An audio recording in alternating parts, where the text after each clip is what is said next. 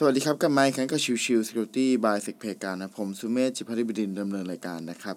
เอพิโซดนี้จะเป็นเอพิโซดของวันศุกร์นะครับซึ่งวันนี้ผมขอเป็นเรื่องบ่นหน่อยแล้วกันนะครับคือวันนี้เนี่ยผมจะพูดในเรื่องหัวข้อ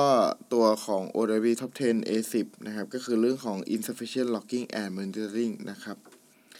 ประเด็นสำคัญในจุดนี้ที่จำเป็นต้องหยิบยกมาอีกครั้งหลังจากที่ไม่ได้คุยแล้วก็พูดถึงเรื่องนี้มานานก็คือในช่วงประมาณ สองถึงสาม สัปดาห์ก่อนหน้านี้ครับเป็นช่วงที่ผมได้รับเรื่องไปช่วยในเรื่องของการทำ Incident Response ไปช่วยในการวิเคราะห์หาแหล่งที่มาแล้วก็รวมถึง Root Cause ของปัญหาที่เกิดขึ้นใน Incident ที่เกิดขึ้นของบริษัทสองบริษัทด้วยกันนะครับประเด็นสำคัญวันนี้จะไม่ได้พูดถึงว่า Incident นั้นมันกระทบอย่างไรนะครับแต่ว่าจะพูดถึงว่าตัวของDigital Forensic หรือ Incident Responder เองก็ตามไม่สามารถที่จะสืบหาหรือช่วยอะไรกับองค์กรเหล่านั้นได้เพราะเกิดปัญหาในเรื่องของ Insufficient Logging and Monitoring นั่นเองนะครับ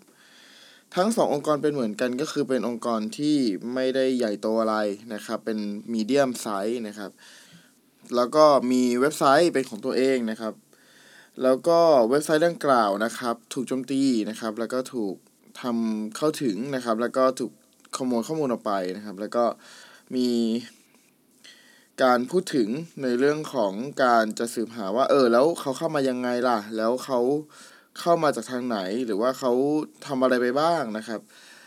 คือลูกค้าต้องการข้อมูลแบบนี้แหละครับแต่เพียงแต่ว่าปัญหาสำคัญคือเขาไม่ได้เก็บหลอกไว้ที่ส่วนกลางครับแล้วไม่ได้เก็บหลอกไว้ที่ส่วนกลางไม่พอการเก็บหลอกเองก็ไม่ได้เก็บหลอกตามที่ควรจะเป็นนะครับทั้งในเรื่องของตัว asset log เอ่ย error log เอ่ยอะไรเงี้ยนะครับเก็บอยู่ภายในแล้วการ rotate ก็ค่อนข้างจะเร็วเพราะว่าด้วยความที่ traffic มหาศาลทำให้ asset log ถูก rotate ได้อย่างรวดเร็วแล้วมันกลายเป็นว่าเก็บตัวของหลอกเนี่ยอยู่ได้ไม่ไม่นานแค่ประมาณสัก สองถึงสาม วันก็ถูก rotate ไปเรื่อยๆแล้วนะครับดังนั้นเนี่ยมันเลยทำให้สโคปของการ investigation มันน้อยมากๆนะครับคือเราสามารถสืบหาได้ว่ามีพฤติกรรมอะไรบ้างแค่เพียง สองถึงสาม วันย้อนหลังไปเท่านั้นเองนะครับมันไม่ได้มีตัวช่วยอะไรที่เราทำให้สามารถสืบสวนสอบสวนเพิ่มเติมได้เพราะว่าด้วยความที่การโจมตีตัวของ attacker มันโจมตีในลักษณะของ application layer มันทำให้ต่อให้เราเครื่องนั้นไม่ได้ปิดแล้วดึง memory ออกมาเนี่ยมาทำ investigation มาสืบเสาะจากตัวของ memory เองก็ไม่สามารถหาอะไรได้เพราะว่าอย่างที่ว่าครับว่ามันถูกทำที่กระทำที่ผ่านตัว application layer นะครับดังนั้นก็เลยอยากจะสร้างเอพิโซดนี้ขึ้นมาเพื่อจะเตือนใจสำหรับองค์กรหลายองค์กรนะครับ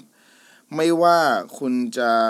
ตกเป็นเหยื่อหรืออย่างไรก็แล้วแต่แต่สิ่งหนึ่งที่จำเป็นจะต้องทำก็คือตามพรบคอมพิวเตอร์นะครับก็คือการเก็บล็อกนะครับเก้าสิบวันนะครับการเก็บหลอกที่ว่าเนี่ยต้องเก็บหลอกไปที่ส่วนกลางนะครับมีคนดูแลที่แยกมาอย่างชัดเจนอะไรเงี้ยนะครับสิ่งเหล่านี้เป็นสิ่งที่หลายๆองค์กรไม่ให้ความสำคัญนะครับแล้วก็มีปัญหาทุกๆครั้งที่เมื่อถูกโจมตีแล้วจำเป็นต้องใช้หลอกเหล่านั้นนะครับไม่ว่าจะเป็นองค์กรที่เก่งแค่ไหนในโลกนะครับที่จะช่วยในเรื่องของ Digital Forensic ได้เนี่ยแต่ว่าถ้าคุณไม่มีหลอกให้เขาไม่มี input ให้เขาเนี่ยก็ไม่สามารถทำอะไรได้นะครับโอเคมันมีความเป็นไปได้อย่างหนึ่งก็คือเอาเรื่องของตัวซอสโค้ดเอามาวิเคราะห์นะครับแล้วก็มาดูว่าโอเคตัวซอสโค้ดของเว็บไซต์นั้นมีช่องโหว่อะไรไหมแล้วก็เอ่อช่องโหว่เหล่านั้นมีความเป็นไปได้ที่จะกระทบกับตัวของเซิร์ฟเวอร์หรือว่ากระทบกับตัวของระบบบ้างน้อยแค่ไหนอันนี้เป็นสิ่งที่โอเคมันมีความเป็นไปได้ที่จะทำแต่เราก็ไม่รู้อีกแหละว่าจริงๆแล้วเขามาช่องทางนั้นจริงๆหรือเปล่านะครับเพราะด้วยความที่ตัวขององค์กรเองไม่ได้ให้ค่าความสำคัญของการเก็บหลอกนะครับแล้วก็อีกส่วนหนึ่งบางครั้งตัวของบริษัทนะครับรู้สึกแค่ว่าตัวของเว็บไซต์เป็นแค่เว็บไซต์ข้อมูลทั่วไปไม่ได้มีผลกระทบอะไรไม่ได้เก็บข้อมูลอะไรสำคัญนะครับแต่อย่าลืมว่าบางครั้งตัวเว็บไซต์ดังกล่าวน่ะอยู่กับเว็บไซต์อื่นๆใดๆด้วยหมายความว่าเรามีเว็บไซต์ A เว็บไซต์ B เว็บไซต์ C แน่นอนว่าโอเคมันมันเข้ากันคนละพาร์ทคนละเว็บคนอะไรกันก็แล้วแต่นะครับแต่ถ้ามันอยู่ในโฮสต์เครื่องเดียวกันเนี่ยถ้าสมมุติว่าเว็บใดเว็บหนึ่งถูกแฮกเนี่ยมันมีความเป็นไปได้ที่จะกระทบเว็บอื่นๆด้วยเช่นกันนะครับดังนั้นอย่ามองเพียงแค่ว่าตัวเว็บ ที่ไม่ได้ให้ความสำคัญเป็นเพียงเพราะมันคือตัวของเว็บให้ข้อมูลธรรมดาทั่วไปแต่อยากให้มองในมุมอีกมุมหนึ่งว่าต่อให้มันเป็นเว็บให้บริการข้อมูลทั่วไปแต่ก็อยากให้มองอีกมุมมองหนึ่งว่าแต่นั่นคือประตูอีกประตูหนึ่งที่จะเข้าสู่ตัวเว็บเซิร์ฟเวอร์ด้วยเช่นเดียวกันดังนั้นเนี่ยมันมีความไม่ได้ครับที่ตัวของเว็บเซิร์ฟเวอร์ที่บอกว่าเป็นเว็บไซต์ธรรมดาทั่วไปให้ข้อมูลธรรมดาไม่มีอะไรเลยไม่มีข้อมูลอะไรเก็บเลยเนี่ย